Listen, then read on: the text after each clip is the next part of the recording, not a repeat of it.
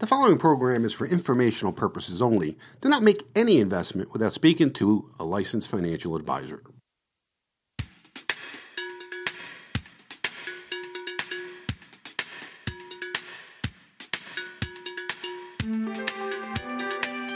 Time for Americans to grow up and become financially responsible. Let's talk about something important. If you're in it for the money, that's not a bad thing. Do you realize how much money he just saved us? This is the Financial Physician with Lou Scatigna. The Financial Physician. It's the fastest hour in Money Talk Radio. It's also my pleasure to see to it that decent, hardworking people in this community aren't robbed blind by a pack of money mad pirates. This is financial advice you can take to the bank. He's your money man. Show me the money. Your source for straightforward, no nonsense financial advice. Bring me your money questions because I'm here to help.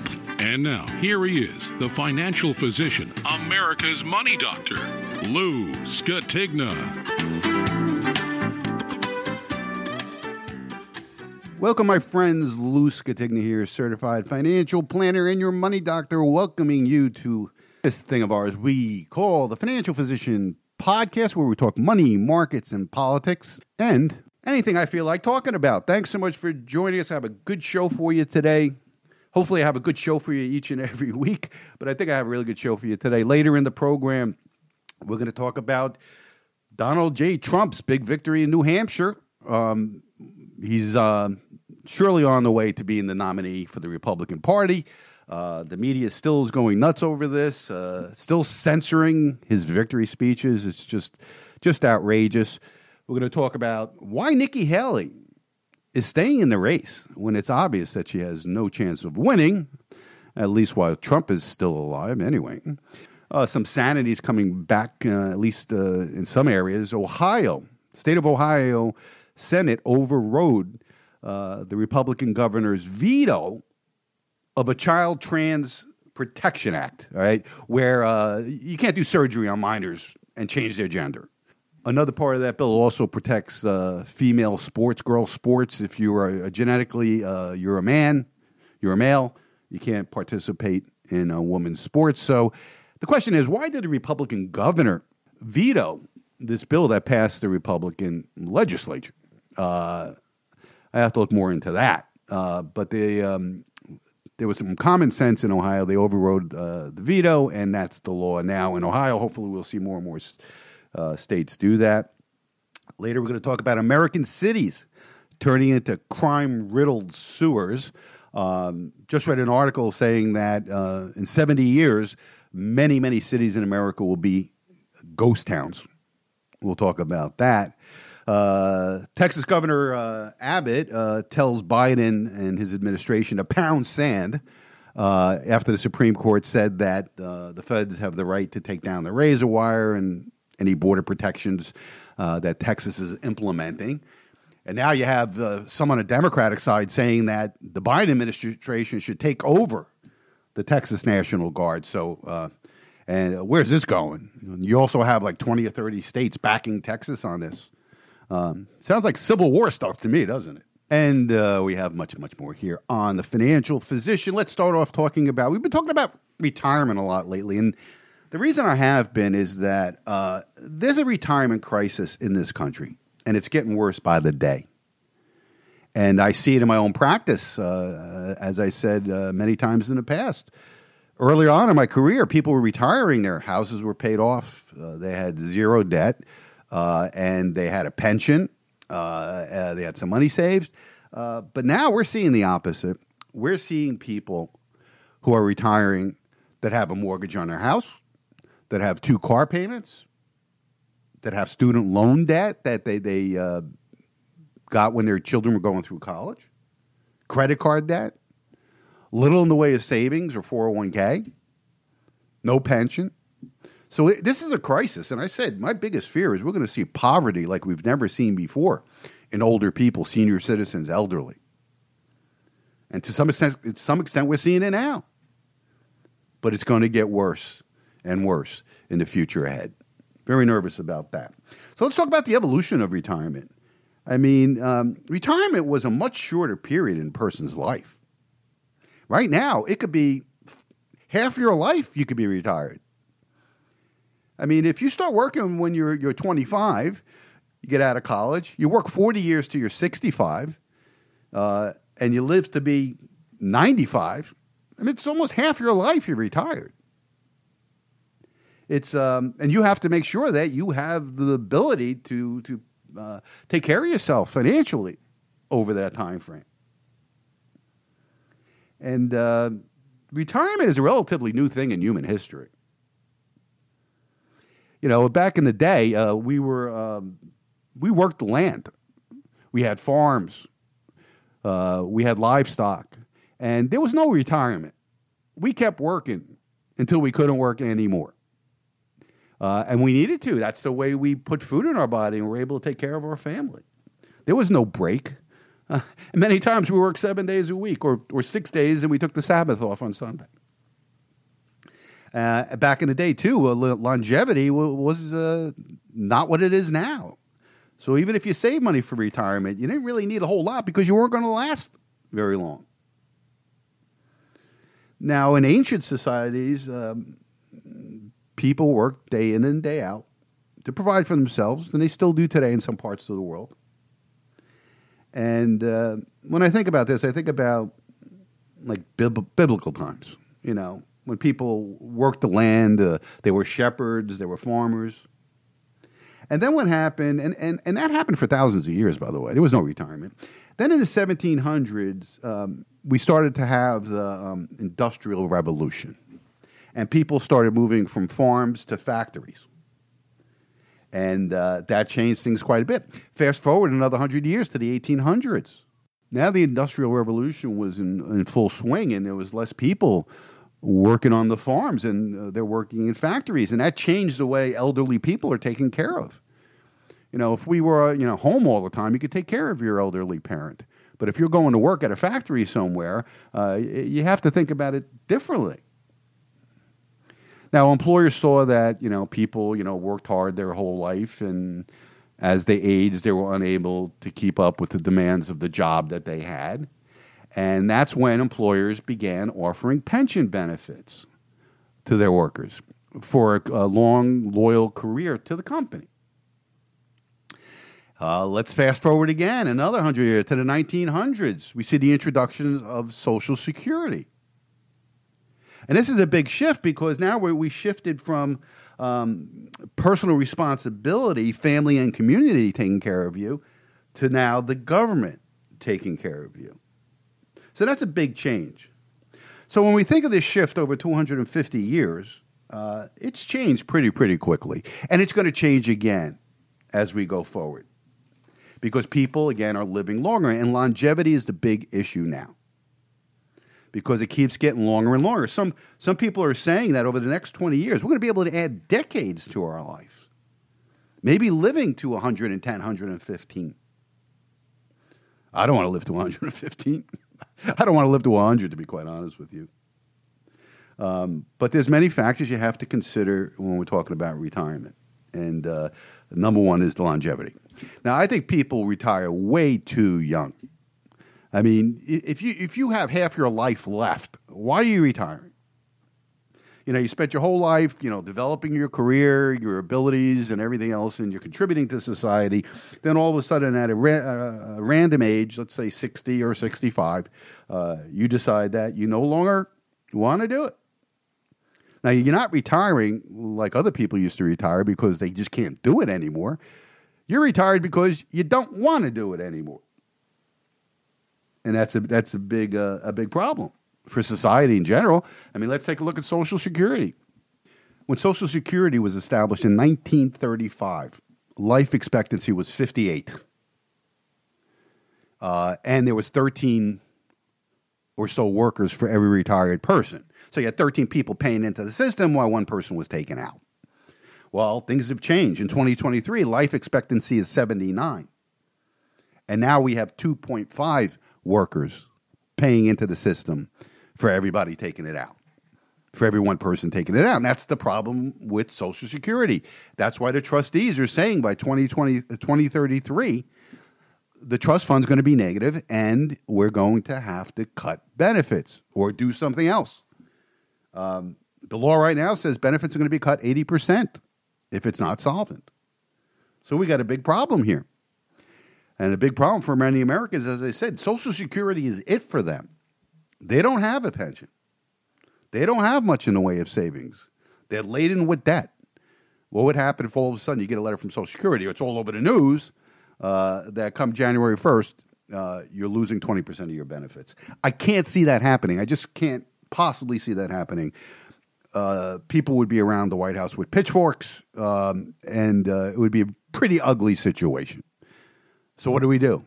Just keep borrowing money, borrowing money, and then just inflate all our problems away? we won't be inflating our problems away. We'll be inflating our problems. Um, we don't want that. So I haven't heard anybody bring up a, a good answer to it. Uh, my partner and I were discussing this this week, and he said to me, "You know, why don't you know? Everybody knows it's going to happen. Why doesn't Congress get together with the president uh, and do what's necessary to save the program?" And I told him because of politics. I mean, look what happened to the Republicans, right? One Republican made a proposal that maybe we should look at Social Security and make changes to it to make sure it stays viable. The Democrats labeled Republicans want to cut your Social Security. That's the commercials that come out when that was not the case at all. Right? It's the third world, uh, third rail of politics. Nobody wants to say anything about Social Security because they're going to be branded as the one who wants to cut off grandma's food. Uh, and that's the way normally, usually it's the Democrats. Uh, they're the ones who go out there and do this and say, uh, well, the Republicans want to take your Social Security and, and scare uh, older people into voting for them. So that's why it doesn't happen. Now, I propose why not Congress, a bipartisan committee, uh, um, establish a commission outside of politics, an independent commission to review everything about Social Security uh, and come up with suggestions. Now, that would be politically wrought uh, also. It's, it would be a problem, but not as much as, um, uh, you know, a Republican coming out in the Senate and saying, I propose bills 22 uh, to increase the age of Social Security or to increase um, uh, or decrease the amount of benefits or whatever. So that's the reason why it's not dealt with. But at some point, it's going to have to be dealt with. And um, and I think that uh, uh, by the time they deal with it, uh, it'll be too late. So, what are the headwinds to a, a, successful retirement? Well, the first thing I mentioned before is longevity risk. Uh, with people living longer and longer, uh, the chances of outliving your money is great. Uh, and it's a really terrible thing. Um, I had an, I had a 91 year old client this week um, take his last distribution from his IRA account. He was taking 2500 a month, and he's just depleted it. He's lived to be 91. Uh, he was a client of mine for 25 years. Uh, we made it last as long as we possibly could. Uh, but this month, his last check is going out. And it, it, pains my heart. It really does. I mean, I had a t- discussion with him uh, and his son uh, this week. Uh, what's plan B for you guys? they're no longer going to be my client, obviously, because he's done. and it turns out that, thank God for his son, is he's got a good son that's going to be paying his bills for him until he passes and he's still healthy basically for 91 year old. So uh, it's uh, it's a sad thing, uh, and uh, thankfully, I must say that uh, over my career, I've had few people outlive their money. But there's more and more risk now as people live older. So that's the first thing we have to keep in mind is the longevity risk. Uh, we don't want to die early. I guess we all like to live as long as we can, as long as there's a good quality of life. Um, but uh, is your money going to last? That's the key. Another headwind on your path to retirement is uh, the ever increasing cost of living. Inflation has always been a concern for retirees. And over the last few years, the prices of everyday goods and services have skyrocketed. And that's a big problem for retirees on fixed incomes. And the cost of living adjustments from Social Security rarely keep up with true inflation.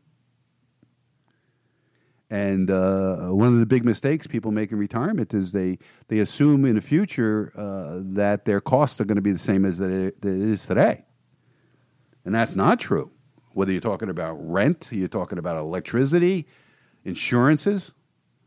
Uh, do you know that car insurance is skyrocketing around the country right now? Um, yesterday, my partner uh, showed me a letter he received from State Farm. He has State Farm insurance uh, for his auto policy. They're going to raise the premiums. Get this, 23%. And they're saying the reason for that is that now they're insuring more expensive cars. I mean, the price of cars is ridiculous these days $50,000 for a new car. And that the cost of replacement parts and labor and everything else that they have to pay for has gone up tremendously. And they have to raise their car insurance. And, and I've heard this, you know, uh, in the past too, that we're seeing this. Almost all insurance companies are experiencing the same thing. So your car insurance is going to go up a lot. And not just State Farm, as I said, it's other, it's other companies as well. So inflation is something you really have to consider as part of your retirement planning. Um, how about market volatility? I mean, you know, uh, the stock market, you know, all, with all its ups and downs, can have a significant impact on your stability in retirement. I'm seeing a lot of new clients now who have been destroyed in 2022. 2022, if you don't recall, it was the worst year for stocks and bonds ever. The average stock fund was down 25 to 30 percent. Uh, the average bond fund was down anywhere between 20 and 30 percent. Uh, and no matter where you were, you couldn't hide uh, that year. And many people come to me and they say, Lou, I never thought I could lose this much money in one year. And I've had grown men tear up in my conference room over it. They didn't realize that this could happen to them. So you have to be uh, uh, very cognizant of your risk. Now, on one hand, you could say, well, I need to get higher returns. That's why I need the stock market. If I live longer, I need more money. Well, that's certainly true when you're accumulating money, when you're accumulating your nest egg. Not necessarily when you're in retirement. Now you need income. Now you got to protect it. And I, uh, I'll never forget this. After 2008, the big crash, a new client came to me, and he had about eight hundred thousand dollar portfolio, and he said, "You know, Lou, I lost the equivalent of a Mercedes Benz car last year, about one hundred fifty thousand dollars." He said, "Boy, I would have liked to have just took the one hundred fifty thousand dollars and had the car." Uh, that's one thing. So consuming your money is one thing. Losing it to the money gods, uh, to the stock market, uh, that's a totally different thing because that's so hard to recover from. And unfortunately, new clients coming to me, 70 years old, 75 years old. I look at their asset allocation and they're wired for risk. And they learned in 2022 what bad things can happen to them. So we reposition them, we, we evaluate it, and we put them in a more conservative posture so that can't happen again. And there's another thing you have to keep in mind is geopolitical events can affect the retirement landscape as well. You know, we go into a, a world war, uh, that's going to affect markets. It's going to affect our lives in so many different ways. Another uh, headwind that you would have is taxes. I mentioned last week if you have a million dollar uh, retirement plan, you don't have a million dollar retirement plan because part of it is going to be paid in taxes to your favorite uncle. So uh, taxes is a big consideration in retirement. Do you do you have a lot of non-retirement assets?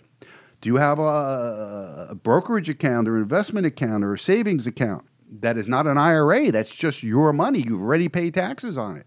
You pay tax on the interest or the dividends or the growth as you go, but the principal is tax free. Boy, there's a big difference in the, the retirement of a person who comes to me with 500000 after tax money or a $5,000 IRA account because the 500,000 has been taxed already. The IRA has to be taxed on the way out. And that could be a very, very negative headwind uh, to retirement. So, too many people, um, uh, they look at retirement uh, uh too late in life, obviously. Uh, many people come to me at 55, they want to start retirement planning. The earlier you start, the better, obviously. The power of compounding. and uh, they start too late.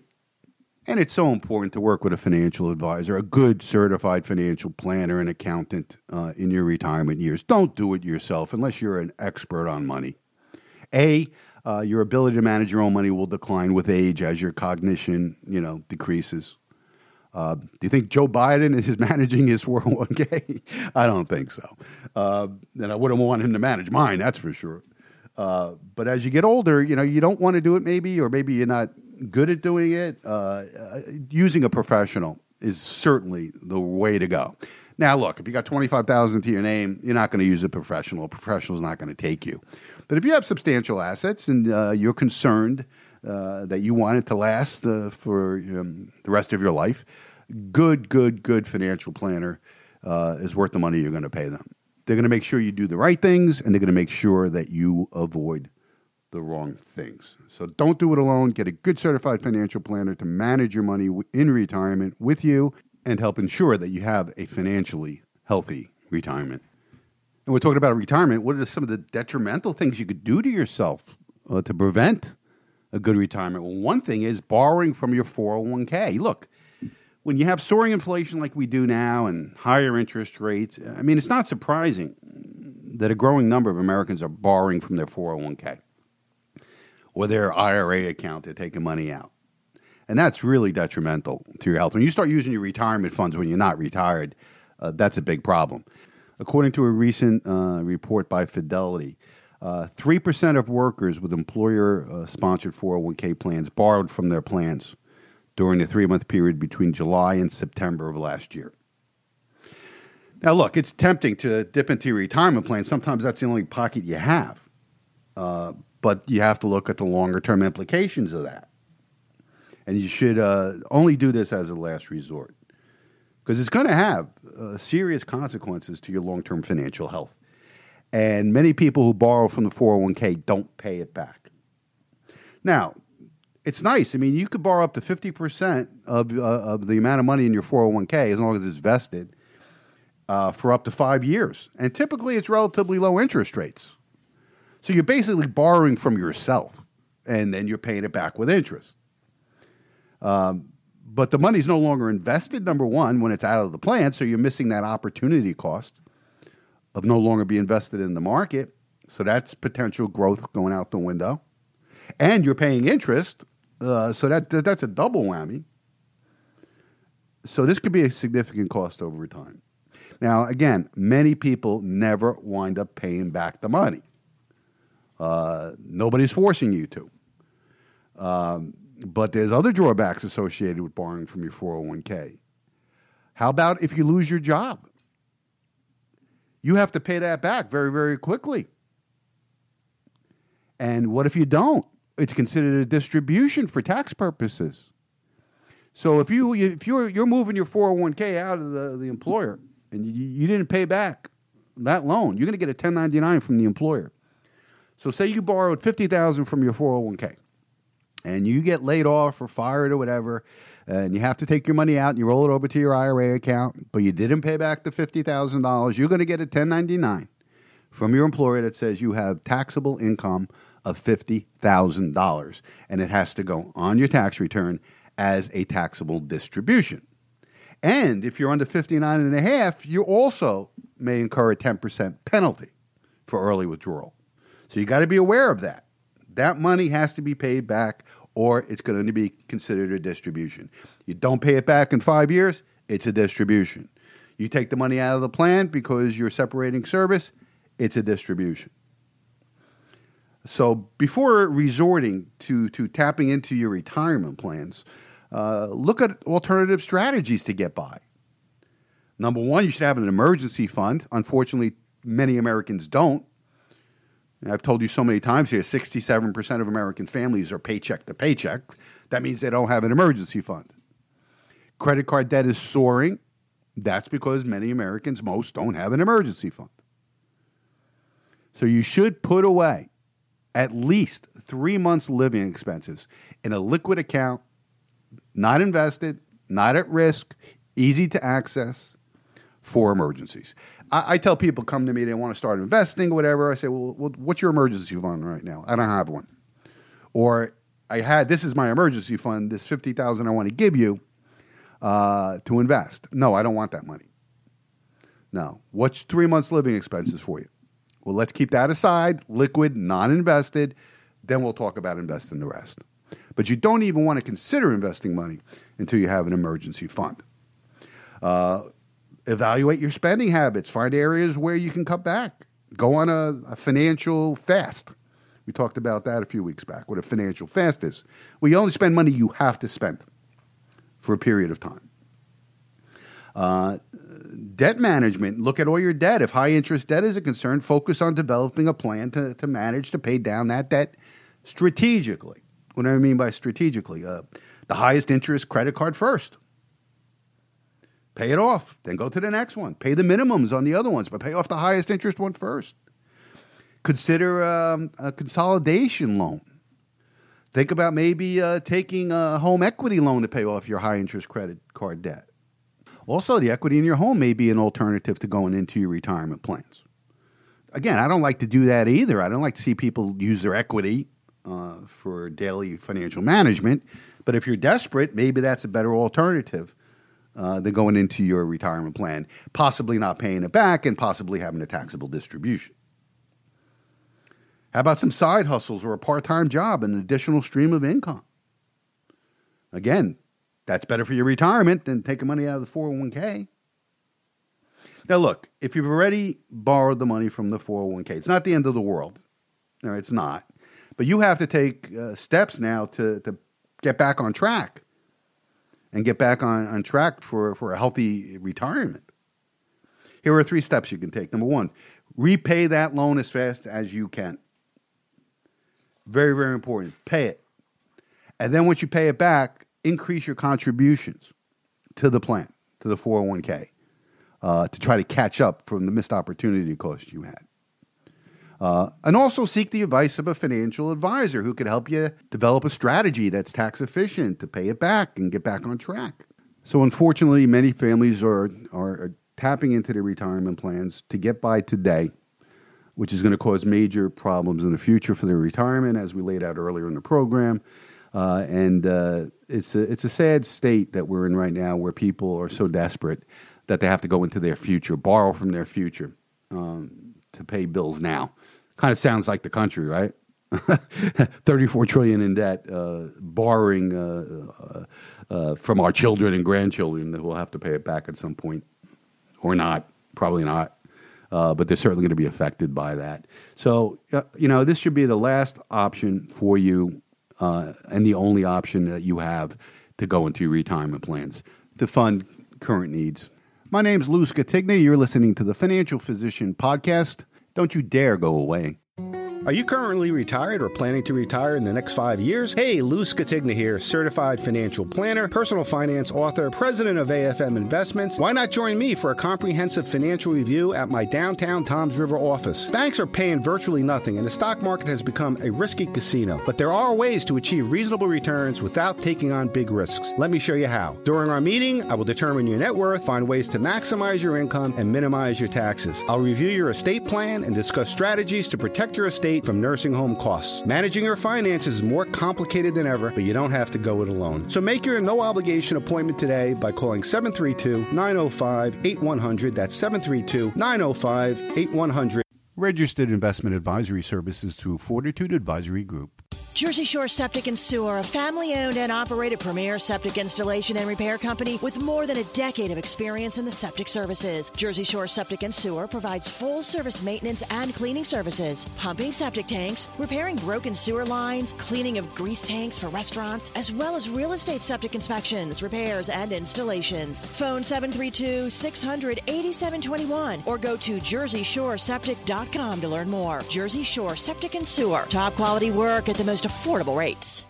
Lou Scatigna here, certified financial planner, president of AFM Investments, and the host of The Financial Physician. Hey, it's that time again, income tax season. There has been many changes to tax rules the last few years. Some deductions have been eliminated and some have been expanded. Avoid IRS headaches by putting my 35 years tax preparation experience to work for you. I guarantee that your return will be accurate and in most cases will be prepared and ready for you in less than three business days. This season, I'm taking on a limited number of new tax clients. Call for an appointment today and receive a $100 discount off our already reasonable fee. Tax season does not have to be stressful anymore. Call and lock up your appointment at our downtown Toms River office by calling 732 905 8100. That's 732 905 8100.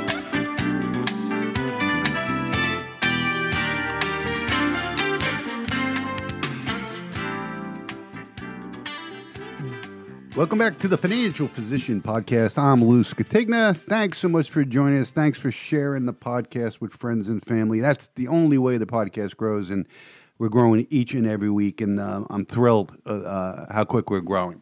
And it's all because of you, because you're sharing the link to other people that you think can benefit from the program. Please continue to do that. If you think this show has any value to it, and you obviously do because you invest two hours of your time each week uh, to listen, um, please share it with other people who could benefit by it. I really do appreciate it.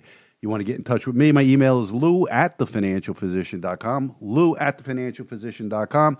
You have a, um, a question that you want me to uh, talk about on the air. Uh, you have a personal finance problem that I could help you with, or you just want to say hello, love comments on the program. Uh, most of them are just lovely, very nice. Thank you so much. I appreciate it. Makes my day to get an email from a listener who really enjoys the program. So thanks so much for joining us and thanks for sharing it. And I know that the program's long, it's two hours long. Uh, many of you listen through it in its entirety in one sitting, other of you listen to it in bits and pieces. Whatever works for you is fine with me, as long as you join me each and every week for the Financial Physician Podcast. Uh, this past week, I was a guest on uh, the television show It's Your Money. It's a streaming show on RVN television hosted by uh, my business partner, Martin Salzman and his co-host Joanne. Uh, if you want to watch it, uh, just go to thefinancialphysician.com, go to the blog uh, or my Rumble channel, and we have that interview uh, in its entirety. All right, let's talk inheritance, specifically uh, inheritance that is not equal amongst your children. Now, in my practice, which is now 37 years old, um, I do a lot of end of life planning, a lot of estate planning, and it's just natural. My clientele has aged uh, over the course of uh, my firm's maturity, and uh, and uh, we do a lot of end of life planning at this stage. And one of them is the will. You know, how are we going to disperse our assets when the last of us die? And most of the time in people's wills, they'll say, "Well, I have three children, and they share equally in my residual estate." That's typically what you'd find. But many times, uh, you don't want to leave money equally to your three children. So let's talk a few scenarios where maybe you would give one child more than the other. A caregiver lives with you. Let's say your daughter lives with you, has lived with you for three years, have taken care of you at the end of your life, brings you to doctor's appointments, uh, goes to the, the pharmacy for you, cleans the house, feeds you. And meanwhile, your son lives in California, uh, you hardly ever see him. Well, maybe you want to give that caregiver the house or just a bigger percent of the inheritance, whatever it is, to compensate them for being there for you, for taking time out of their life to take care of you. And that's one reason. It's a pretty common reason why a parent would uh, want to give uh, the house or, or more of the estate to them. Scenario number two you have a special needs child uh, with issues that you've taken care of. You've been the primary caregiver for that child. Uh, and when you die and you're gone, you have to make provisions in your estate plan to ensure that the child will be properly taken care of after you go. And one way to do that is a special needs trust. A special needs trust is a trust you establish. You put money in a trust when you die. You name typically a, a sibling uh, to be the trustee, and the sibling gives money to the uh, special needs child as needed. And the reason why you do this is because you don't want to put all the money in the child's name because uh, most times the child will lose any state benefits that they're getting or disability or anything like that, Medicaid, so you don't want to have them inherit the money. First of all, they wouldn't know how to manage it in the first place. That's where you need a special needs trust. Very important if you have a, a special needs adult child that has to be taken care of after you're gone. Scenario number three: you have you have a child that has mental health problems or uh, substance abuse, going through a messy divorce, or has a lot of creditors, uh, is a gambler, uh, is estranged from you. Uh, maybe you don't want them to get any money because you know that it's going to harm them or it's going to be gone in no time. First thing you could do is set up a trust uh, and have one of the siblings be the trustee. And you could state on that trust that um, that child only gets $10,000 a year until they turn 40. Then they get the balance of the trust. Uh, there's lots of different ways you could set up trusts.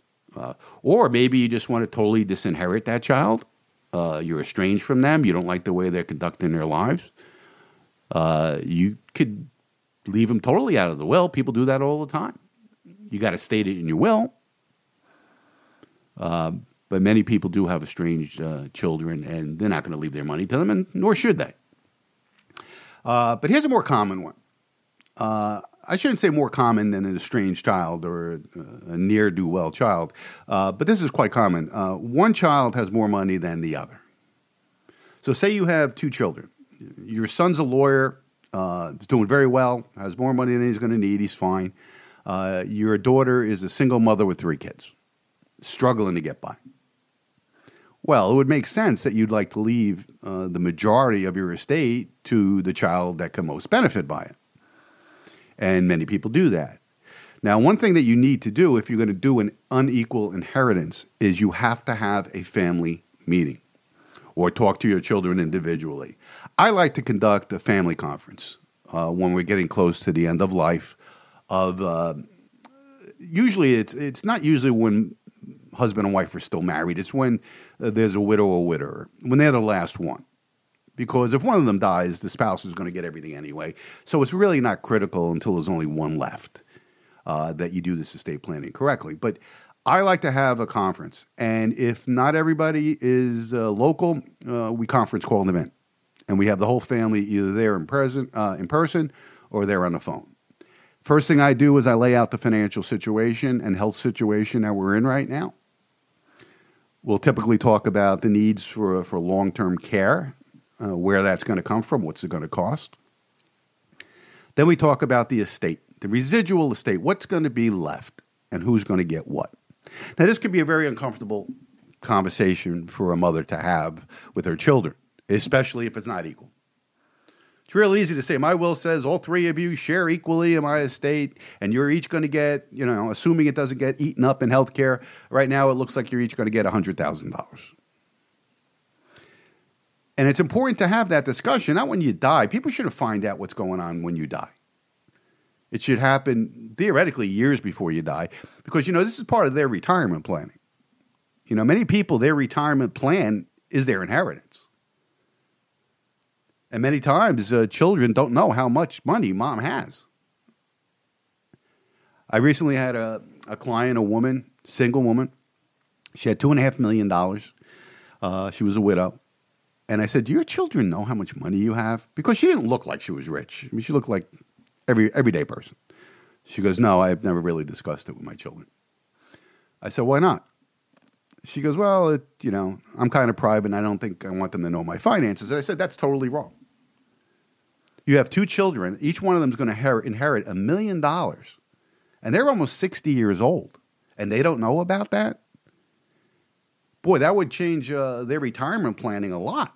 Maybe they're struggling to get by right now because they're trying to max out their IRA or 401k because they don't have much saved for retirement.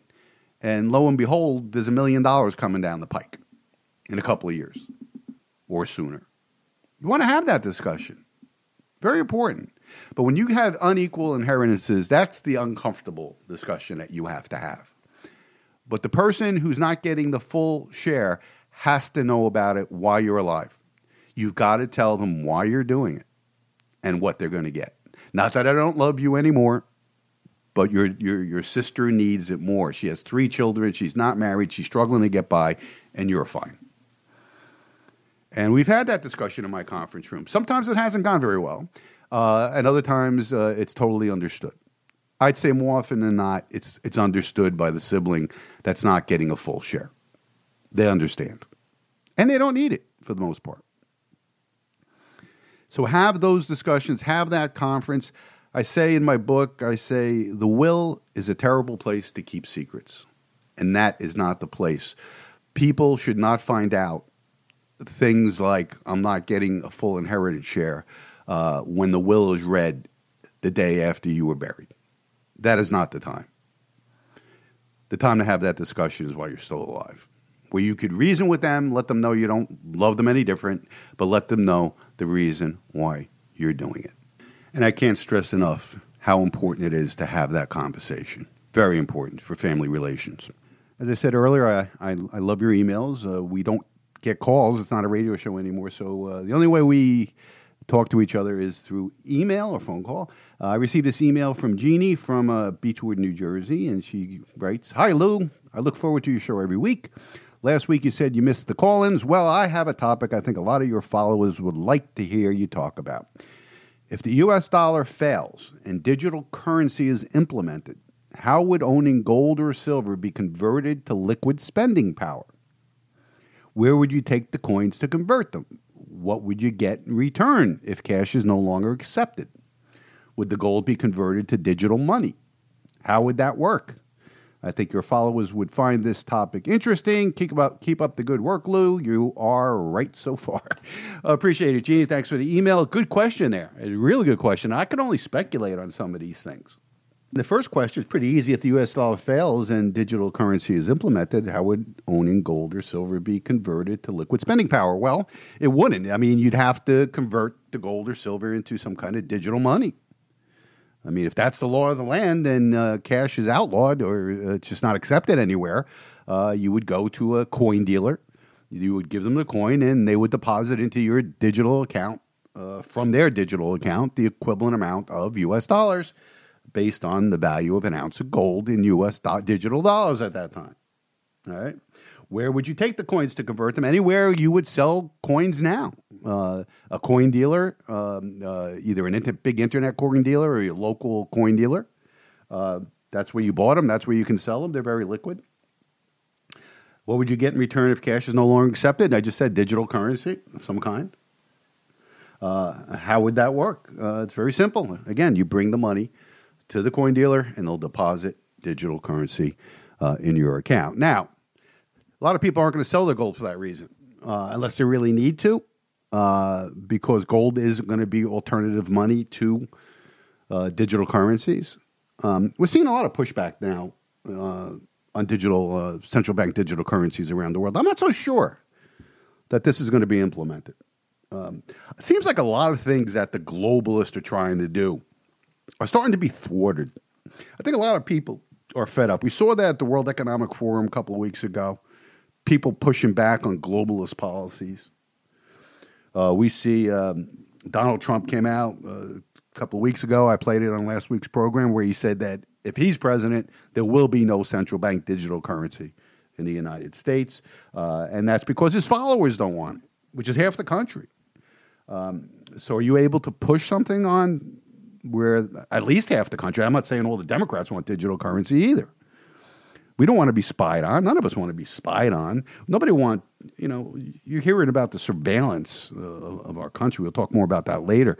Uh, that people are being surveilled and they don't even know it.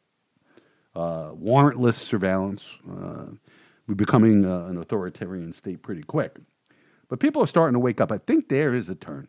We're starting to see it in this whole woke thing, this DEI thing. Uh, get woke, go broke. People are boycotting companies. They're pushing back and that's a good thing. And I think the people are fed up and they've had it and they see what's going on. They're finally waking up. That's a good thing. But yeah, you know, look, gold is going to be the alternative money. And silver would be uh, something you'd want to have too because, you know, silver is easy to barter with. You know, you don't need digital currency. Here, here's a one ounce silver coin. It's worth $50 or $100 or $200. Equivalent digital currency. Give me something that's worth that, goods or services uh, and we'll be happy, and nobody will know we made that transaction. So that's the way that would go. Jeannie, thanks for the email. Appreciate it. Good questions. Michael Snyder, a guy I like a lot. I read a lot. He um, has a website called the Economic Collapse Blog. I highly recommend you um, you make it a favorite of yours. And he is very good at statistics. and economic statistics, especially. And he put out an article this week, and it said um, the title was Most Americans Are Literally Living on the Edge of Disaster. And he goes on to say there's a tremendous disconnect between the economic numbers that the government is giving us and what most Americans are personally experiencing on a daily basis. The government says inflation is low, but the cost of living just continues to spiral out of control. The government says that unemployment is low. But Challenger Gray and Christmas says the number of layoffs in the U.S. was up 98% last year. The government says the economic outlook for 2024 is positive, but companies all over America are acting as if extremely hard times are ahead. So, who are we supposed to believe? I agree with them 100% on that. Personally, I trust uh, the numbers that come from private sources far more than the numbers that come from the government, especially in an election year. I've been telling you this for forever, basically. Don't believe any economic number that comes out of this government during this election year. It's all fudged. It'll all be revised down later on. Uh, it's not true. Uh, and you know that. I mean, the cost of living, people are struggling. And, and here's some uh, you know, startling numbers. I said 67% of people are paycheck to paycheck. Bankrate uh, just did a survey and found that 56% of all U.S. adults do not have enough money to handle an unexpected $1,000 expense. They don't have emergency funds. We talked about the, important about, uh, the importance of that earlier. So, more than half the country is living on the edge of financial disaster. That's crazy. Another survey found that much of the nation barely keeps any money in their bank accounts. Nearly half of Americans have $500 or less in their savings account, an amount that leaves them vulnerable to unexpected expenses, according to Go Banking Rate survey of 1,063 U.S. adults conducted in November of 2023.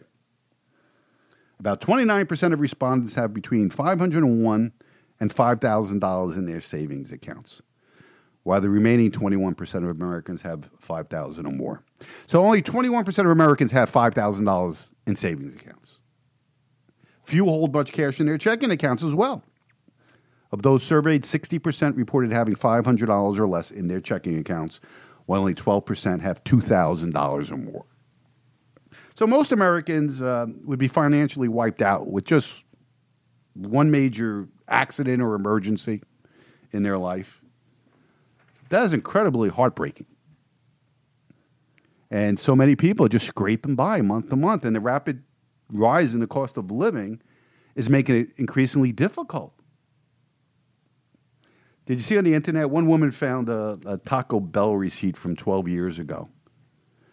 And she found that prices are now approximately three times higher than just 12 years ago. The old receipt, uh, the old receipt showed that 12 years ago, Americans could buy two of the chain's beefy five-layer burritos for two dollars and fifty-nine cents, including taxes. Today, the same burritos cost three dollars and sixty-nine cents for just one, and that doesn't include tax. So add that to the price. But you know, the government comes out and says inflation now it's low; it's only three and a half percent. But we know that's a big fat lie. Uh, how about uh, I just mentioned uh, car insurance? Uh, up, uh, my partner just said yesterday. He just called me up and said, "Lou, I just got just so you know, you may want to talk about this on your show that you know my insurance is going up twenty three percent." Another uh, guy posted a TikTok video in which he ranted about the rising cost of everything. Four years, four years ago, my rent was twelve hundred a month at a luxury apartment complex. Now it is now twenty one hundred, not even including utilities. Three years ago, my electric bill was averaging forty five dollars. Now it's a staggering one hundred and twenty five. I went to the grocery store yesterday and got three bags of chips, some ground turkey, and some vegetables, and it was sixty seven dollars. So the U.S. consumer is being squeezed like never before and debt levels are rising, credit card debt is rising. This is this is a recipe for disaster. Unpaid residential utility debt in the US rose to a new all-time record of 20.3 billion dollars last year. Um, so don't tell me Biden, Bidenomics is working for the U.S. uh, families. It's not. The economy is not in good shape. What do you think you have the Federal Reserve talking about lowering interest rates? They don't do that for nothing. And uh, conditions are going to get worse. If you think crime's bad now, wait, wait till economic conditions really deteriorate. Uh, this week in uh, Washington, D.C., a CVS store uh, permanently shut down because of dozens of teens that would just literally loot the store multiple times per day. Uh, and this is happening across America. I'm not so sure this is happening because of economic conditions or just uh, some other reason. But uh, how bad do you think it's going to be when um, economic conditions really get bad? Another sobering statistics. Uh, in 2023, um, Americans got further behind on their credit card bills in 49 out of 50 states. As inflation um, is taking its toll on people, they have to use credit cards to make up the difference. Also, we're seeing millions of Americans become delinquent on their credit card debt. Um, according to this report, uh, Wallet Hub, the number of borrowers struggling to keep on track of their credit card bills has risen the fastest in Oregon. I don't know why. Um, between September 2022 and September 2023, delinquencies in the state soared by 51%. And we're seeing delinquency rates on all forms of credit uh, steadily rising across the country. And I'm going to be watching this trend in 2024. This is a big deal. And we start seeing layoffs uh, every day. We're hearing major corporations with big layoffs. Uh, Macy's just announced that it's laying off 2,350 workers. Uh, eBay's laying off 1,000 people. Wayfair is laying off 1,650 people. And it goes on and on. And that's because demand is drying up as people don't have the money to spend. Here's a company laying off employees that I really enjoy. I enjoy this news. Uh, the Los Angeles Times uh, laid off uh, a bunch of people, uh, hundreds, uh, as they look like they're going under. Um, and uh, nobody wants to read their paper anymore. Nobody wants to read their lies. And we're seeing it across the mainstream media, whether it's print or whether it's television. People just don't want to watch. Also, how about Sports Illustrated? They they, they laid off their entire staff uh, because uh, it looks like they're going under unless somebody comes in and buys them. You know, I used to love Sports Illustrated when I was a kid. Uh, it was a truly great magazine. Uh, not anymore, though. Uh, they got woke. Remember, they had, you know, everybody looked forward to their swimsuit issue. Now they have plus size people, plus size women on their swimsuit issue. Nobody wants to buy a magazine to see overweight women in a bikini. I don't. but again, it's the woke thing these days. They just can't help themselves. And uh, go woke, go broke. The country's in uh, far more trouble than people realize. And 2024 is going to be such a hellish, tumultuous year. Uh, and many of the government experts are going to continue to insist that everything's just fine, that Bidenomics is working. And there's two things that uh, really motivate people uh, to vote. And number one always is their pocketbook. How are they doing financially? How's their family doing financially? Well, with the combination of inflation, layoffs, rising credit card debt, all the things we just laid out, uh, the American family is hurting very much, uh, and they're not going to run out and vote for Joe Biden. So on Friday, in another example of Joe Biden destroying the country from within, uh, the White House is halting the permitting process for several proposed liquid natural gas export terminal projects over their potential impacts on climate change. An unprecedented move environmentalists have demanded in recent months. And if the environmentalist demands it, the Biden administration delivers it.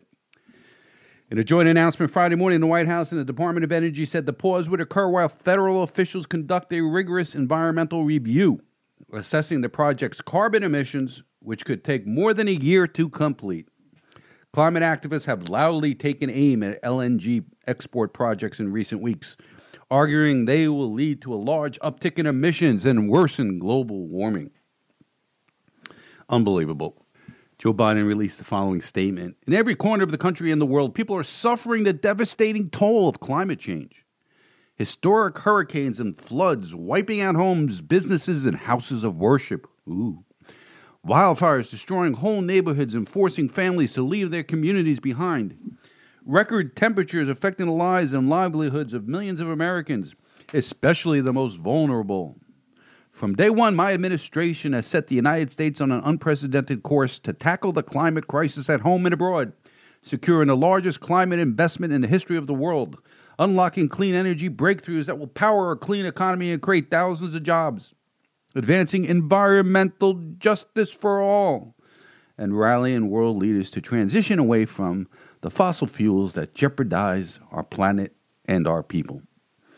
But more action is needed. My administration is announcing today a temporary pause on pending decisions of liquid natural gas exports, with the exception of unanticipated and immediate national security emergencies. During this period, we'll take a hard look at the impacts of LNG exports on energy costs, America's energy security, and our environment. This pause on new LNG approvals sees the climate crisis for what it is the existential threat of our time. So that's uh, what the president has to say. Just dismantling our ability to be energy independent at a time when, as I said in previous shows, I fear uh, that due to uh, escalating hostilities in the Middle East, that there's a chance that we'll have an OPEC oil embargo on the West. Of course, uh, the Trump campaign um, came out with a statement regarding this. Uh, Joe Biden has once again caved to the radical demands of the environmental extremists in his administration. This decision to block the approval of new facilities to export American natural gas is one more disastrous, self inflicted wound that will further undermine America's economic and national security. On day one, President Trump will unleash American energy to lower the cost of living for all Americans, pay down debt, strengthen national security, and establish the United States as the manufacturing superpower of the world. House Speaker Mike Johnson also responded to this outrageous decision. President Biden's decisions to place a pause on pending natural gas export, export terminals is outrageous. By bending the knee to climate activists, the president is empowering Russia, weakening U.S. energy security, forcing Europe's reliance on dirty Russian exports, and abject failure. I tell you, it never ends with this administration destroying America from the inside out. This past Tuesday was the New Hampshire primary, and Donald Trump, just like he did in Iowa, had a, a runaway victory. Uh, he had 54% of the vote versus Haley's 43% of the vote, with uh, it's only a two man race at that point. Uh, so it's another big victory, and it's over. Trump is going to be the nominee if he's still breathing uh, when it comes to election day and there's more and more talk out there, dangerous talk of having to eliminate him. It's just really, I, the Democrats have really gone down uh, a very dangerous path here with the, the comments that they've been making. Anyway, he um, he overwhelmingly won. He's going to win again. He's going to win South Carolina big, and meanwhile, Nikki Haley uh, will not get out of the race. And the question is why? I mean, why is she hanging around? In South Carolina, her own home state, she's going to get trounced by about 30 points, the polls indicate. Both senators uh, are backing Trump. Uh, I, I, don't know what, what she's thinking. And now it seems that uh, some large money donors are abandoning her now. And that's how you get out of a race. The money dries up. You know, you want to keep the race going because all your consultants and campaign managers, they want to continue to get paid. But when donors zip up the pocketbook, uh, that is the, the bell going off that it's time to go out. Now, she was trying to uh, hang in there. Uh, my guess is before South Carolina, she'll probably be out because there's no way she can continue this campaign. She's not going to win. First, you have Nevada. I think it's next week. The caucuses. She's not even in it. It's going to be a clean sweep for Trump. Uh, and then the next week we have South Carolina, and it, it, she's just going to get embarrassed there. So, you know, she was being financed by a Democratic donor, billionaire from LinkedIn, uh, founder uh, Reid Hoffman. He was uh, backing her. Now, he was going to vote for Biden, and he's just trying to get Trump out. And that's what these Democrats are doing. They're showing up to uh, to caucuses. They're showing up to primaries that are not party only primaries, like New Hampshire. Democrats can vote in it, um, but uh, it's not working. I mean, Trump is just trouncing her. So he's going away. He's he says he's not going to throw any good more uh, any more good money at this. Uh, and then you have a GOP donor, um, Andy Sabin. Uh, he's some kind of metal magnate. I never heard his name before. Um, and he's contributed over 1.7 million dollars to uh, uh, to her, something like that. Uh, and he was on uh, Fox News or Fox Business, and this is what he had to say of why uh, he's not doing this anymore, and that Nikki Haley should get out of the race. Do you know who Kenny Rogers is? Yes, of course. You have to know when to hold them. You got to know when to fold them. You got to know when to walk away. It's time for Nikki Haley to walk away. I will be the first person to write her a check for president in 2028.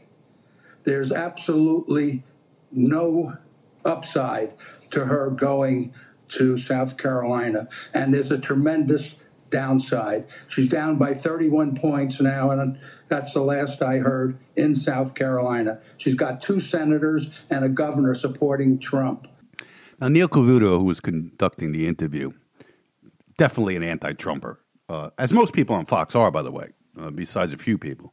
Um, he now jumps in and starts to use numbers and statistics and try to say why she shouldn't drop out because uh, he's hoping against hope that somehow she'll dethrone Trump as the Republican nominee. Not going to happen, but you could tell by the way he talks uh, that he's a, a never Trumper. So what? but South so what, Andy? So what? I mean, you're very good with numbers. Donald Trump has 32 delegates, and Nikki Haley has 17. Last time I checked, you need 1,215 to get the nomination. You're quite right. It would look prohibitive for her in South Carolina, where she does trail in these polls. But if we're to knock someone out this early in the game because it doesn't look good, Bill Clinton would have never yeah. had a shot. Ronald Reagan would have never had a shot.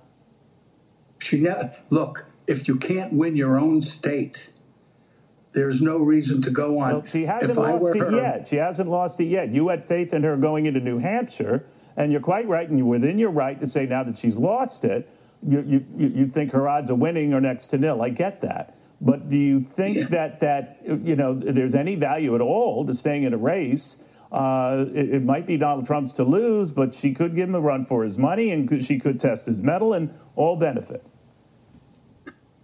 Look, Neil, there's no upside. She's surrounded by consultants and staff. They don't want to lose their paychecks. So they tell Nikki Haley what she wants to hear, not what she should hear. And what you should hear, there's no viable path to continue. You can only harm yourself by going to South Carolina and losing by 30 plus points in your home state. It's political suicide. God, I can't stand Neil Cavuto. Anyway, but he's right. I mean, there's no way she's possibly going to win. Uh, it's uh, my guess is by the end of next week she's out, and we have a one man race. Uh, it's, it's well, two man race: Trump against Biden. But I still, to this moment, do not think Biden is going to be the nominee. Uh, apparently, the Obamas are really kind of pressuring people to get rid of him or pressuring Biden himself. Uh, I think it's just a matter of time before they'll find a reason for him, or he'll find a reason, or he'll be threatened in some way. And uh, but see, the thing is, he doesn't know how bad he is. He doesn't know how bad his policies are. He doesn't know how much he is reviled uh, by the American people. I don't think they tell him how bad his poll numbers really are. That he's the worst polling president in history. There's no chance for him to win. I mean, they can't cheat enough. Martin Armstrong is a legendary uh, financial and geopolitical analyst, and he has correctly predicted every presidential race since the 1980s. And he has this program called Socrates. It's a computer program that he's developed, and it predicts a lot of things, markets and things like that. It's really uncanny, and it's, it's very, very, very powerful. And this is what he had to say. He was on Greg, Greg Hunter's uh, USAWatchdog.com show uh, this week. Uh, very interesting guy to listen to, very smart. And this is what he had to say about the election. Basically, about Trump should win. Our computer uh, has actually shocked me. I mean, it's it's been correct on every election, you know, and even Brexit. But um, this one, it shows uh, two, you know, basically out of six models, it's showing four are basically all for Trump. Uh, but two of them are showing absolute unbelievable landslides. It's showing 61% for Trump and 30 some percent for, for Biden. Um, I mean, it, it has never come up with that, with that, you know, sharp, uh, complete, you know, gap, I would say. Uh, all the others were, were tight. Um, 2020 election, it was, it was, I said it's going to be a tight election. Even 16, it showed that Trump should win. All right, but it would be, you know, not by overwhelming. But this one is is absolutely stunning. Uh, so uh, I am very concerned about what this is really showing at this stage in the game. So, uh, Martin Armstrong's uh, Socrates program, uh, very, very reliable program, has Trump possibly having a major landslide. And the Democrats know it. And uh, that's why they're going to throw a Hail Mary of some kind to replace Biden with who, Michelle Obama or somebody, or, or eliminate Trump. They, they have to do one or the other because uh, he's, he's going to win. There's no way this country is going to reelect Joe Biden after just as some of the things we talked about earlier in this program, economically and so forth. So they're either going to have to accept the Trump presidency for four more years, and that's all he can do is four more years, uh, or they're going to try to eliminate him. But we're in the middle of a revolution now, a leftist revolution in this country. So they're not going to give up right now. They're going to do whatever it takes, and it'll be interesting to see. You know, even if we have an election, some are saying that Biden's going to start a major war and then uh, suspend elections until the war is over, kind of like what Zelensky did. I mean, but this stuff is crazy stuff. I mean, you have people in the streets if this happens. Now, of course, the people at uh, MSNBC and CNN uh, did not want to air live Trump's uh, victory speech after the New Hampshire primary because they, they had to stop it to fact check him. I mean, these people are unbelievable. Did he ever fact check a, a, a Biden on all the lies that he ever tells? Did he ever stop in the middle of one of his speeches, especially something that's is newsworthy of winning the New Hampshire primary? Uh, these people are just um, the mouthpiece of the Democratic Party and the Biden administration. It's unbelievable what they did. Listen to this. We are going to win this. We have no choice. If we don't win, I think our country is finished. I do. I believe our country is finished we have an opportunity to do something so amazing. So this is part of the issue here. Uh, so Donald Trump saying that he won New Hampshire um, not only in previous primaries, but that he won New Hampshire in the general election um, is not true. So uh, the former president has opened his remarks tonight once again by proclaiming um, falsehoods. This is what makes it hard to take him uh, his pronouncements live. We'll try again, though. And then we have uh, Jack Tapper over at CNN who uh, stopped the speech and he had a fact check he had a fact checker on set with him uh, and he goes on to fact check the speech. I mean this is totally outrageous. I heard at least two or three things uh, that need fact checking. Uh, daniel dale.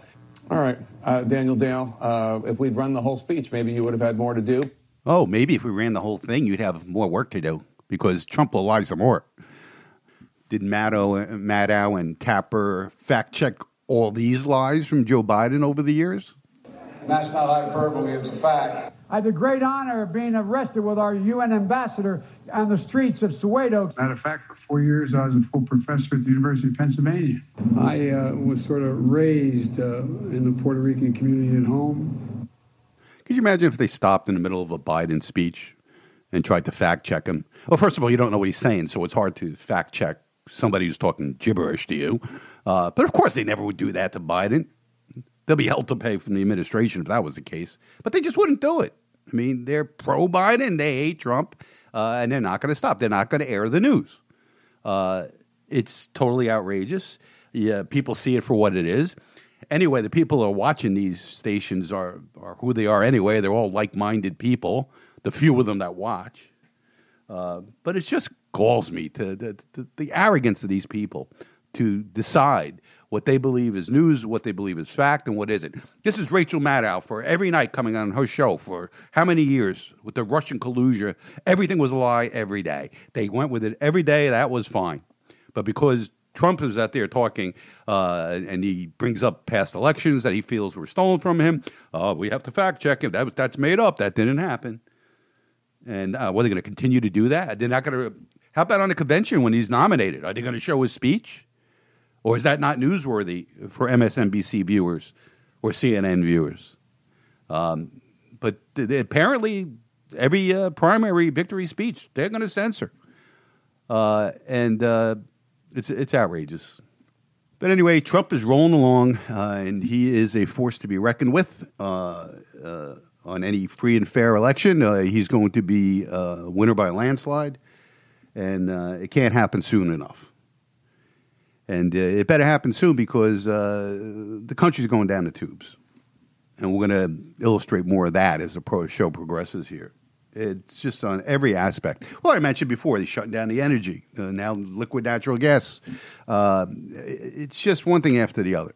But I tell you, if uh, when Trump wins in November, he's going to owe Joe Biden a big fat thank you gift of some kind for turning America into a shithole and a transgender nightmare and uh, a terrorist haven. Uh, it, it's uh, yeah, he's going to have to send him a nice thank you gift. Kamala Harris is out there uh, talking to voters about how Trump. Check this. I mean, this is where uh, you can't make this stuff up category. Uh, talk about hypocrisy. Talk about the pot calling the kettle black. She says that if Donald Trump is elected, that he's going to weaponize the DOJ. Could you imagine that? You've got someone who has said that if he were back in office, he would weaponize the Department of Justice. Someone who has openly applauded insurrectionists as patriots. Someone who has said that they will go after their political enemies and, and applauds dictators, indicating that he would be one. So let's be really clear about what's at stake. And then, yes, of course, there is then a desire that let's get out there because we can't lose this democracy. We can't. Yeah, we're going to lose our democracy if the citizens of the country elect their president. I mean, everything's word salad when she's speaking. You need a bottle of ranch dressing whenever you hear her talk. I mean, really. Uh, but isn't talk about hypocrisy, right? They've weaponized the DOJ. He's got 91 indictments from this DOJ that he's fighting, uh, and uh, and he's going to weaponize the DOJ. It's just th- these people will lie right to your face when they know that it's ridiculous. Is she delusional when she says that? She has to be. She really has to be. Joe Biden was in uh, Virginia this week giving a political speech, if you want to call it that. And he went on to say that Terry McAuliffe is the governor of Virginia. Doing a little election denying there, Joe? Isn't that a bad thing for people to do? Hello, Virginia. And the real governor, Terry McAuliffe. Now the White House came out, and the, you know the internet was a buzz about this, uh, calling Trump a denier of elections and whatnot. Uh, and uh, the White House put out a statement, something saying it was it was just a joke. All right. Now Peter Doocy, the only one who asked tough questions in the White House briefing room, uh, asked uh, Karine Jean Pierre about this. Is election denying a joke now? What do you mean? You have to say more than just make a random statement. Why did the president say, hello, Virginia, and the real governor, Terry McAuliffe? he was making a joke about Terry. He was making a joke. joke. He was. I mean, if you play it back, it's clearly that the president was making a joke. What's the joke? He was making a joke about McAuliffe's previous term as governor. How are you guys going to convince people, though, uh, that this idea of denying election results is very bad if President Biden is going How out and he, making jokes like okay, this. He did not deny. He did not deny it. He congratulated Governor Youngkin. Matter of fact, uh, uh, when he won his election, he did it out of the gate. Out of the gate, really, truly. He uh, he congratulated the governor, and not only that, we've had opportunities to work closely with the governor in, over the past couple of years, and uh, you know, this is a president that works across the aisle. We've seen that uh, many times, and he was making a joke. Do you remember when uh, Trump was on Hannity and he said they, he asked him about being a dictator? The left is saying you're going to be a dictator, and Trump said, "I'll be a dictator on day one. I'll shut the border and turn our energy on." And then how everybody ran with the fact that oh, Trump is going to be a dictator. He said he's going to be a dictator when it was wasn't a joke, but it was just saying, "Look, I, I'm adamant about fixing this, and day one I'm going to do this." But oh, that's you know that was that was that was a bad thing. Uh, but Biden can make jokes about election denial. Now, I wouldn't make a big deal out of this usually, but it's hypocritical that if they're going to do that, blame everybody who questions an election on the Republican side. Well, and then they do it. Well, they can't get away with it. Now, uh, Dean Phillips, he's running against uh, Joe Biden. Uh, they're not even giving him fair primaries. They're not even. They won't even put him on TV. Uh, Fox does, uh, but they won't really put him on TV or anything. They, you know, it, it's Biden's. It's the DNC decides who's going to be the candidate. It's that simple. But you know, he's a, he's a he's a good guy. I mean, he, he talks straight. And this week he was in New, New Hampshire, um, and he got twenty percent of the vote, by the way. And Biden got eighty percent, sixty-seven thousand write-ins. Yeah, I I I I, tr- I trust that. Um, but anyway, uh, and he was at an event and he saw across the street the huge line to go into Trump's event the day before the New Hampshire primary. Freezing cold, snowing, people are out there for hours. And, you know, he was intrigued by it. So he walked over there and started talking to him. And this is what he came away with.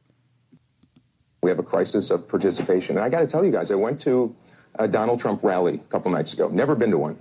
Uh, I had an event across the street. I saw the line of people waiting in the cold for hours. And I thought, what the heck? You know, I'm going to be a leader who actually invites people, doesn't condemn them.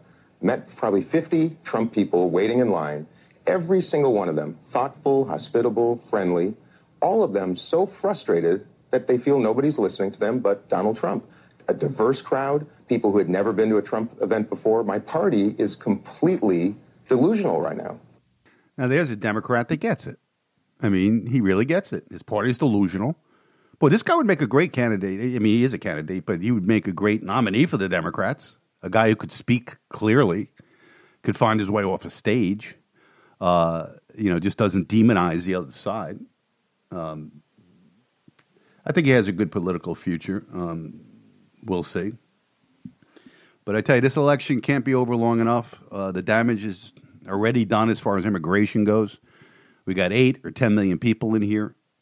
Uh, and now you have a dispute between the federal government and the states, namely Texas, uh, on immigration. And I don't think in my life I could recall a battle between the federal government and the states. And this looks this looks like it's getting really serious. Now, Texas, you know, uh, they're a border state, obviously. Uh, Governor Abbott uh, and the legislature there uh, passed a law that they can arrest anybody. They they they invoked what's called an invasion clause. And they could arrest anybody that comes across and deport them. They could put up razor wire and, and everything else. Now, the federal government challenged it. Like, why would you challenge that? They want them to take down the razor wire that's preventing these illegal people from infiltrating our country with fentanyl, with trafficking children, terrorists. Did you see the Arab guy that came in there and says, You don't know who I am? He goes, But you will soon enough. Something to that effect basically threatening terrorism on our soil. And why wouldn't it happen with all these? How many terrorists have come across? We don't know. There's more scrutiny on you when you get on an airplane than these people coming in. It's totally outrageous. It's treasonous. It's destroying our national security. And now you got Democrats. So, so uh, uh, Governor Abbott has the National Guard on the border, and they're starting to arrest people. They're putting up more razor wire. And then this went to the Supreme Court, and the Supreme Court overturned the, an appellate court that said Texas has a right to do this, and basically says the federal government has the right to go in there and take down the razor wire. But Texas is not allowing it. They're saying F you to the Supreme Court and to the federal government. They say, This is our state. We have a right to protect it. And if you're not going to do your job, we have a right to do ours. Now, 25 governors of other states have now backed Texas in this. And uh, of course, you know what states they are. They're not they're red states, they're not blue states. Now, why one blue state wouldn't back Texas in this? You know why. Uh, but it's outrageous that they won't. and uh, it's hurting all of us, not just Republicans. So you have uh, 25 states uh, on Friday. It went up to 25. It was 15. Uh, the states are Wyoming, Iowa, Arkansas, Montana, Florida, Idaho, North Dakota, Nebraska, West Virginia, Alabama, Tennessee, Louisiana, Georgia, Utah, Virginia, South Dakota, Oklahoma, Alaska, Indiana, Mississippi, Missouri, Nevada, New Hampshire, Ohio, and South Carolina. So these governors put out a joint statement saying President Biden and his administration have left Americans and our country completely vulnerable to unprecedented illegal immigration pouring across our southern border. Instead of upholding the rule of law and securing our border, the Biden administration has attacked and sued Texas for stepping up to protect American citizens from historic levels of illegal immigrants, deadly drugs like fentanyl, and terrorists entering our country. We stand in solidarity with our fellow Governor Greg Abbott and the state of Texas in utilizing every tool and strategy, including razor wire fences, to secure the border we do it in part because Biden administration is refusing to enforce immigration laws already on the books and is illegally allowing mass parole across America of migrants who entered the country illegally. The authors of the U.S. Constitution make clear that in times like this, states have a right of self defense under Article 4, Section 4, and Article 1, Section 10, Clause 3 of the U.S. Constitution. Because the Biden administration has abdicated its constitutional compact duties to the states, Texas has every legal justification to protect the sovereignty of our states and our nation. Bravo. Absolutely. Absolutely. And Trump says the first thing he's going to do is secure the border. First thing he's going to do, day one, when he's inaugurated. But then it may be, it, by then it is too late. We got another year of this, uh, of, of these open borders. Now, um, Kristi Noem, who is uh, an up and coming Republican star, I think, uh, governor of North Dakota, uh, came out and said she would she would help Texas in their fight. Now she's on the northern border, uh, has nothing to do with the southern border, but this is what she said. Governor Abbott has done the exact right thing, and I'll drive him more razor wire from South Dakota if I have to for him to do his job. She she said she'd pack her pickup truck herself Got a, like a what a good looking woman she is too. I think she has a really good future in the Republican Party. Uh, I think you'll see her running for president in the future. Um, but she she backs Governor Abbott, as should every state in this country. When it comes to you know, fentanyl is in every state. It's killing children of Democrats, Republicans. Uh, if there's terrorist activity in this country, I shouldn't say if, when, because they poured across the border. It's going to affect all of us. But still, Democratic politicians, they stick together and they back their party, they back their president no matter what the subject is. And that's, uh, that, that's really um, depressing that we can't come together over something like that. I mean, that that's really depressing. And, and, and obviously, there's an agenda here. I guess they think uh, bringing in these millions of people, they're going to register them to vote, and they're all going to become Democrats uh, and there'll be Democrats in power forever. That's the only reason that anybody would want this to happen to our country. It's the only reason. If somebody thinks of another reason, email it to me. I'd like to know. Now, you know, of course, Trump come out and you know he's back in he's back in uh, Texas, but um, but uh, he came out on Friday and he said that other states should send their national guard to help Texas. Any willing state should send the National Guard troops there to help Texas. We this is his statement. He put it on. I think it was a truth uh, thing. We encourage all willing states to deploy their guards to Texas to prevent the entry of illegals and remove them back across the border. All Americans sh- should support the common sense measures by Texas authorities to protect the safety, security, and sovereignty of Texas and the American people. When I am president on day one, instead of fighting Texas, I will work hand in hand with Governor Abbott and other border states to stop the invasion, seal the border, and rapidly begin the largest domestic deportation, uh, deportation operation in history. Can't happen soon enough. Can't happen soon enough. All right, let's take a short break. On the other side of the break, we'll wrap up today's edition of the Financial Physician Podcast. My name is Lou Scatigna. Don't go anywhere. AFM Investments Lou Scatigna has been serving Ocean County for over 35 years. AFM Investments brings a level of expertise, knowledge, and experience to the Jersey Shore that you would typically have to pursue with a premier investment firm on Wall Street. Whether you need income tax preparation or financial planning, he has the experience to help you with whatever your needs are. For more information, log on to afminvestments.net. Registered investment advisory services through Fortitude Advisory Group. Do you have a home to sell? Do you need to buy a home? Or maybe you would like to consider a career in real estate? Well, you need to contact my brother, Mark Scatigna. He's the broker manager of Coldwell Banker Flanagan Realty on Route 70 in Manchester. Mark has helped so many of my clients with either the sale of their home or to purchase a new home. All of them could not have been happier with his help. What about an exciting new career in real estate? Maybe you're finding you have more time on your hands than you would like to after retiring from your full-time job and are also looking to make some extra income. With flexible hours to still enjoy your free time and income that could be limitless, Mark could train you to be as successful as you would like to be and enjoy a rewarding career in real estate. For help with any of your real estate needs, as well as any information on a career in real estate, call my brother Mark Scatigna at Coldwell Banker Flanagan Realty. His number is 732 657 6200. That's 732 657 6200. Mark Scatigna, Coldwell Banker Flanagan Realty. Give him a call. You'll be happy you did. Hey, it's that time again, income tax season. There has been many changes to tax rules the last few years. Some deductions have been eliminated and some have been expanded. Avoid IRS headaches by putting my 35 years tax preparation experience to work for you. I guarantee that your return will be accurate and in most cases will be prepared and ready for you in less than 3 business days. This season I'm taking on a limited number of new tax clients. Call for an appointment today and receive a $100 discount off our already reasonable fee. Tax season does not have to be stressful anymore. Call and lock up your appointment at our downtown Toms River office by calling 732 905 8100. That's 732 905 8100.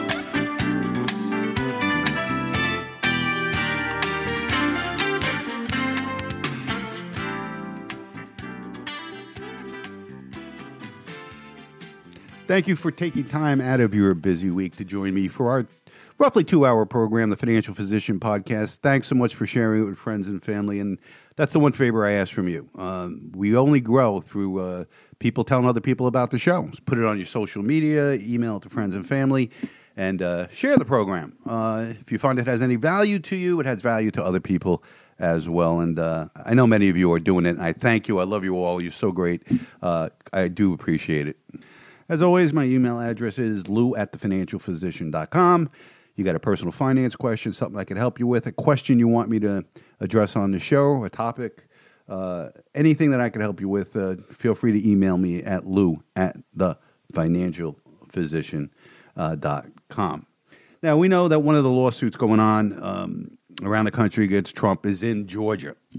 And this is getting weirder by the day. Uh, apparently, the, the DA and the the prosecutor are lovers, and uh, she hired him and paid him more money than he's supposed to get paid. And then he used that money to take them on cruises and spend it.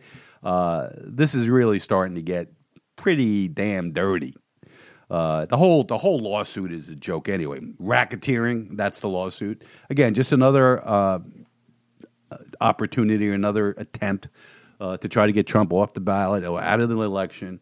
Um, and apparently, now that they've been communicating with the White House on strategy, which would make it even 10 times worse, uh, we got a corrupt government. We got a corrupt federal government. We got corrupt state and city governments.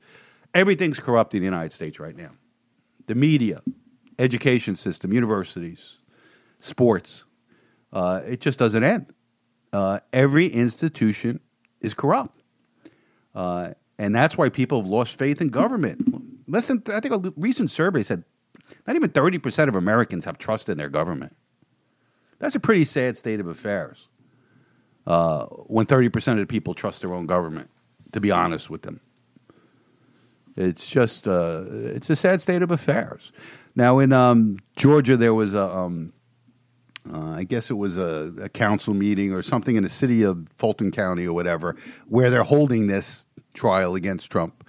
And uh, a citizen, an everyday citizen, during public comment, came to the mic, and I thought he was extremely eloquent, eloquent in, in laying out uh, what's going on here. Good morning, Commissioners. Derek Blasingame. It is a ple- it's a, it is a pleasure and an honor to, to address you all today. Some of you all have made the comment this morning on my way in that he's done, he's through, it's over. Well, I want to let you know that Derek Blasingame, I'm done with Fulton County fumbling our elections. I'm done with the gross mismanagement of our taxpayer dollars by the Fulton County Democrats on this body.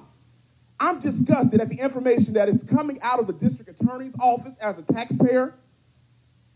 I am done with most of your silence at the DA's apparent love affair with the special prosecutor and gross mismanagement of taxpayers' dollars to pursue what appears to be a frivolous lawsuit based off of partisan politics.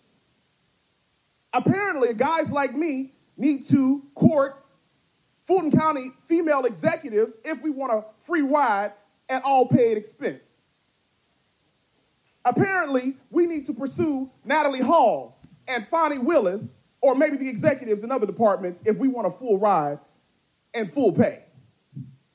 The DA appears to be trying to protect past elections, but upon information and belief, she's trying to interfere with future elections by trying to convict a candidate before the general election. I'm requesting a financial audit to be done by the county auditor of the district attorney's office immediately. There is no way that you get more money when you're spending money allegedly for unnecessary and frivolous purposes. And I think he's speaking for a lot of people in Georgia. Uh, you know, he's a young African American male, uh, one you don't think would be a big Trump supporter. Uh, and I don't know if he is or not, uh, but he understands fairness, he understands corruption.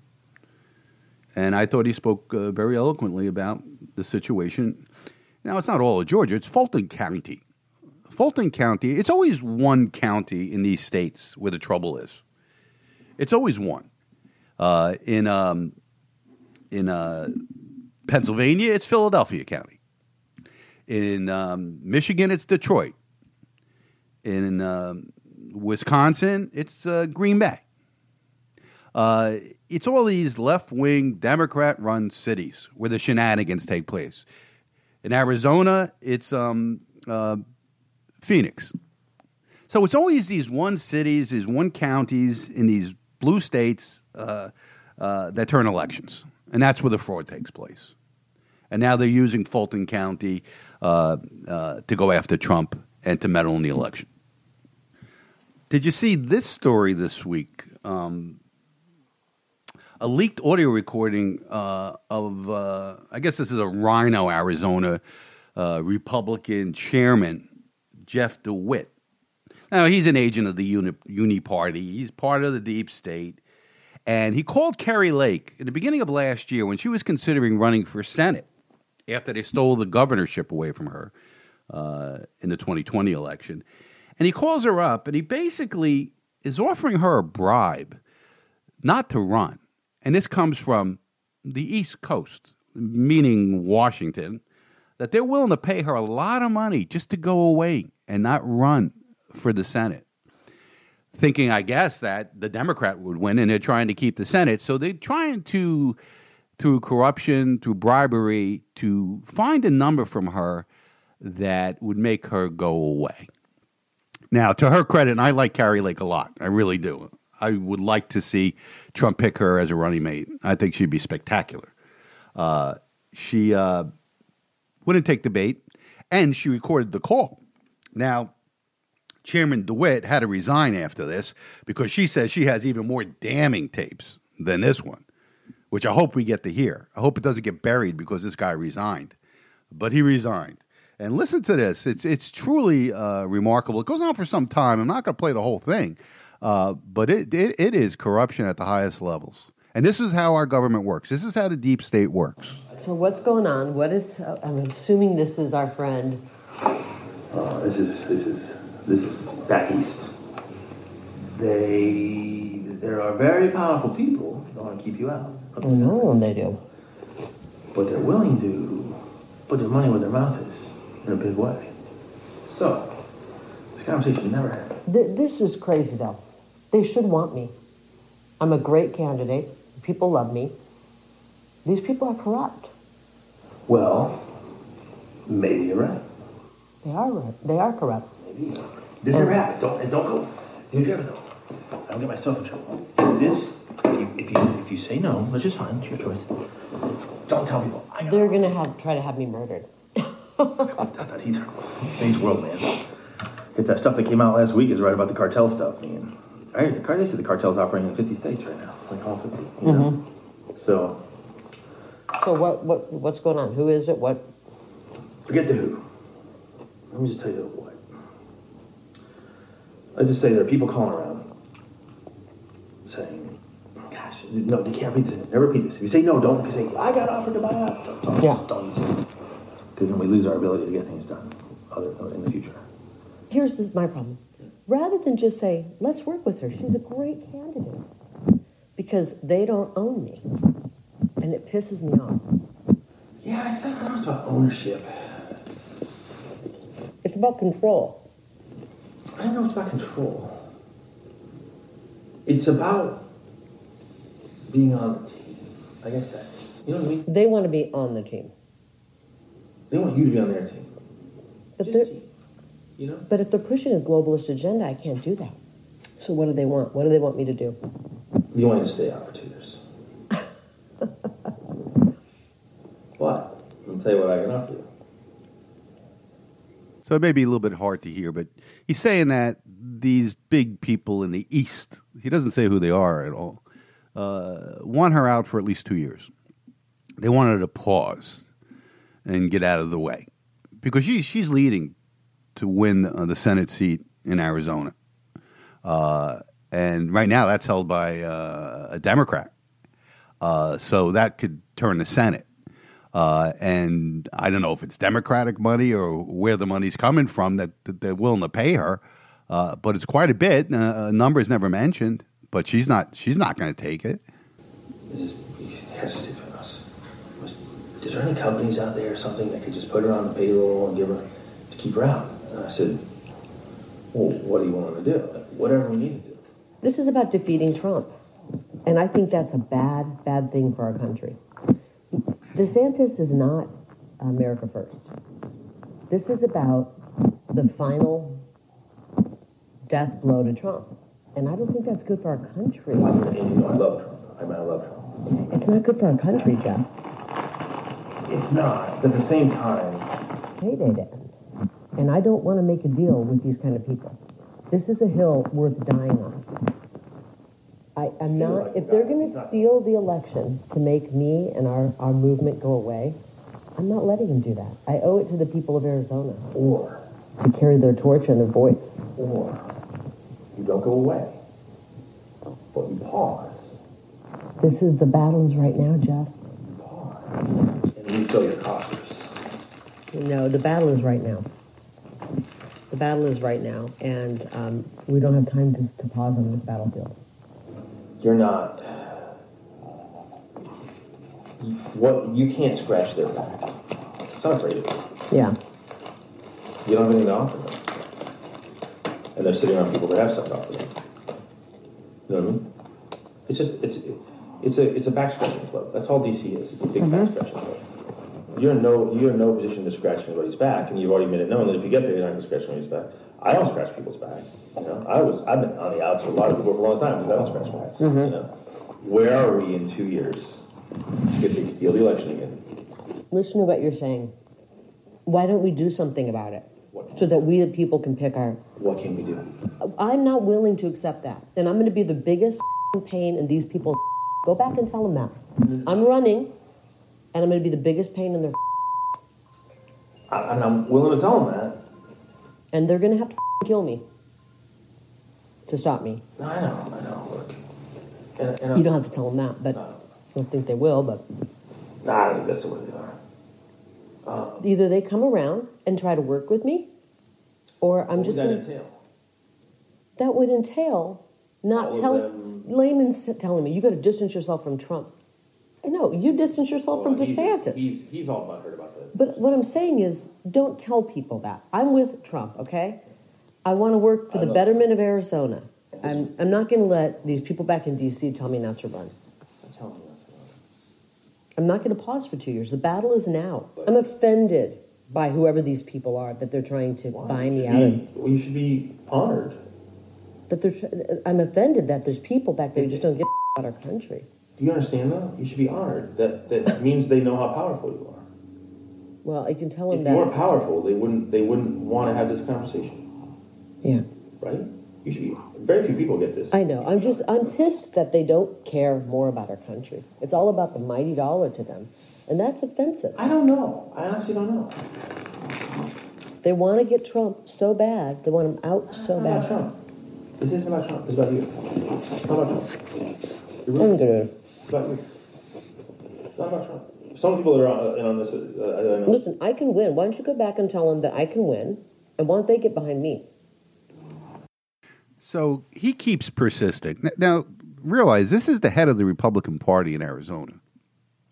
And he's taking orders from someone in Washington. Is it a Democrat? Is it a Republican? Who is it? We never find out. I love to know who this is. But he keeps persisting. And it seems that Kari Lake has some uh, principles and values that she's not willing to compromise. And it's about country and it's about, you know, the election and everything else. Uh, but now he persists a little bit. And now he starts pushing is there a number? Everybody has their price. Is there a number at which I can be bought. not be bought? That's what it's about. You can take a pause for a couple of years. No. And then go right back to what you're doing. No. 10 million, 20 million, 30, no, no, no. A billion, no. This is not about money. This is about our country. I think it's disturbing that they would even. I can't think of it. If you can think of it, let me know.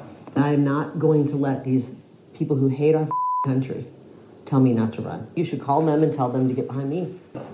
Okay, well, did you think you would come in here and that I would be bought? It's not being bought.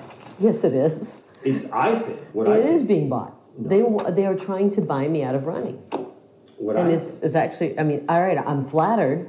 It's I'm offended. I'm What I offended for our think- country. what I We have think is people like this. this who live here. What I think is this.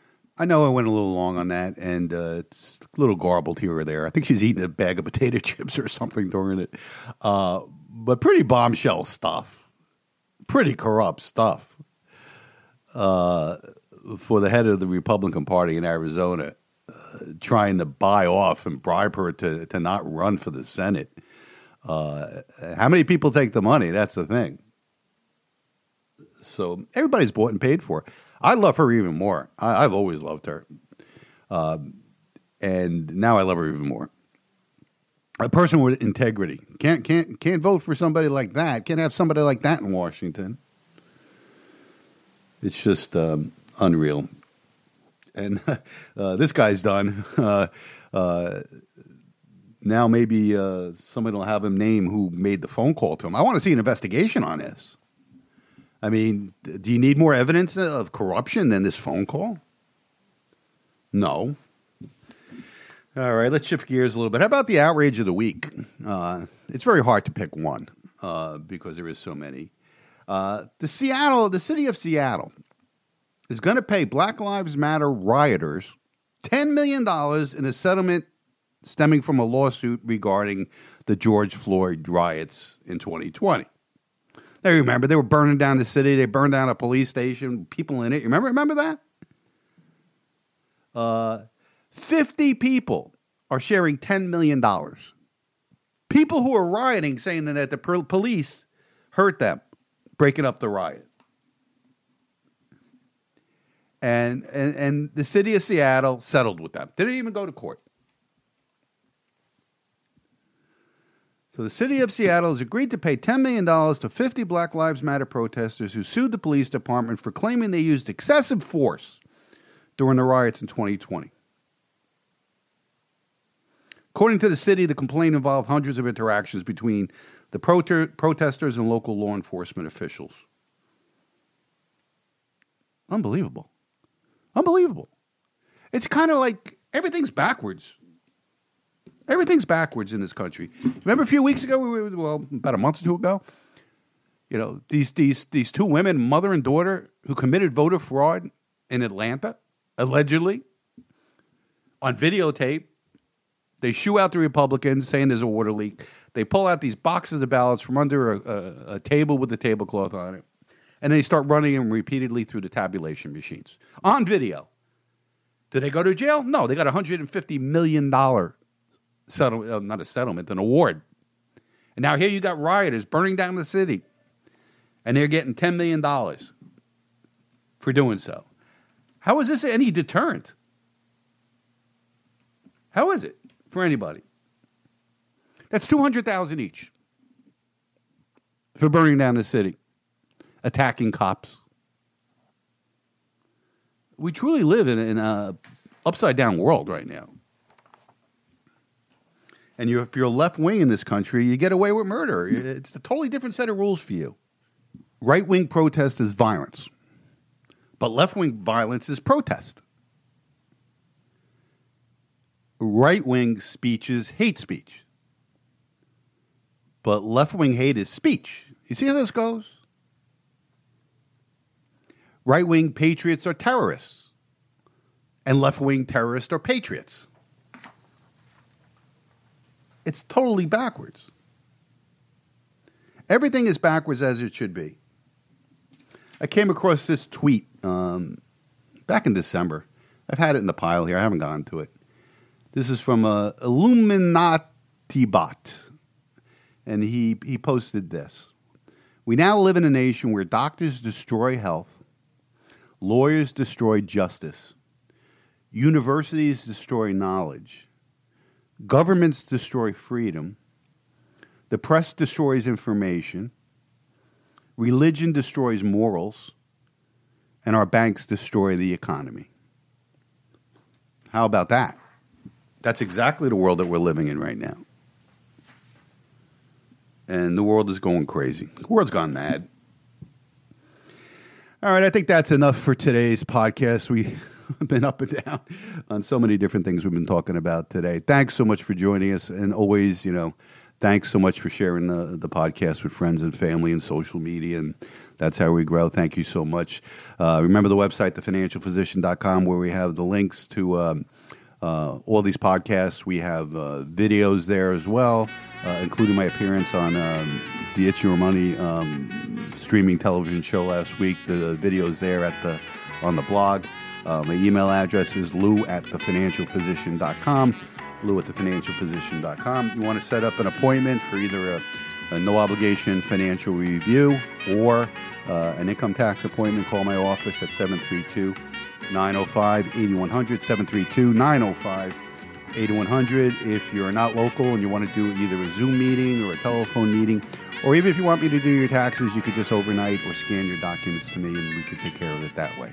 Thanks so much for joining us and never forget, I'm not far right. I'm just right so far. Have a good.